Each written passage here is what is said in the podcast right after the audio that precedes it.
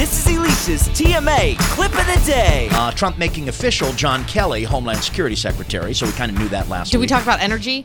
Uh, expected to be Rick Perry, right? Yeah, which was also ironically the the area of government that he said that he wanted to shut down, but he couldn't remember it because he was on those back pain killers I hope after he, his surgery when I he hope, ran. I hope he forgets it when he's in there because if he shuts it down again, I- he'd j- j- get his own jo- he'd ex nix his own job. This is and this is why I like this pick. I'm okay with this pick because of of the Scott Pruitt aspect of it. You were asking last week, well, how on God's green earth can Scott Pruitt head the EPA if he thinks they shouldn't exist? And I said that's exactly the kind of person I want heading up the EPA, and this is why I'm okay. I think with Rick Perry at, at the Department of Energy.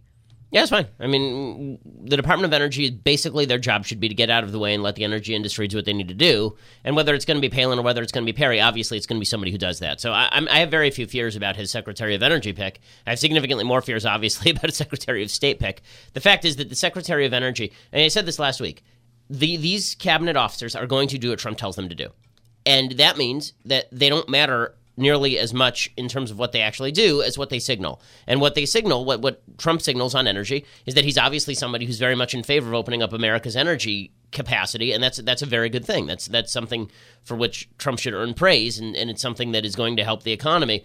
Although it is fair to state that at this point the, the oil prices are so low that additional production capacity uh, is not what is driving the market at this point. I mean, it's not like, like the fracking industry has taken a major hit over the last couple of years because the pumping has been fast and heavy from places like Saudi Arabia and OPEC. But Drill, baby, said, drill. But that said, it's it's a good thing that the, the energy industry is is taking the shackles off. We do have to compete in a global market. Coming up after seven o'clock here on the Morning Answer, one of the most uh, one of the most uh, beloved features on this program. We will spin the wheel of Trump surrogates. Ooh, fun. Coming up after seven o'clock. So stand, Kellyanne Conway had an interesting weekend. We're going to spin that wheel after seven. She's on the wheel, so she could come up. I mean, you never do know. She, she told our colleague Hugh Hewitt this morning that she was actually offered the job of White House communications um, director and turned that down. She's going to said that operate she's- outside the White House. She said she's very confident that the man or woman that is in that role will be do a great job for President-elect Trump and Now Vice President-elect Pence. Monica Crowley in that role.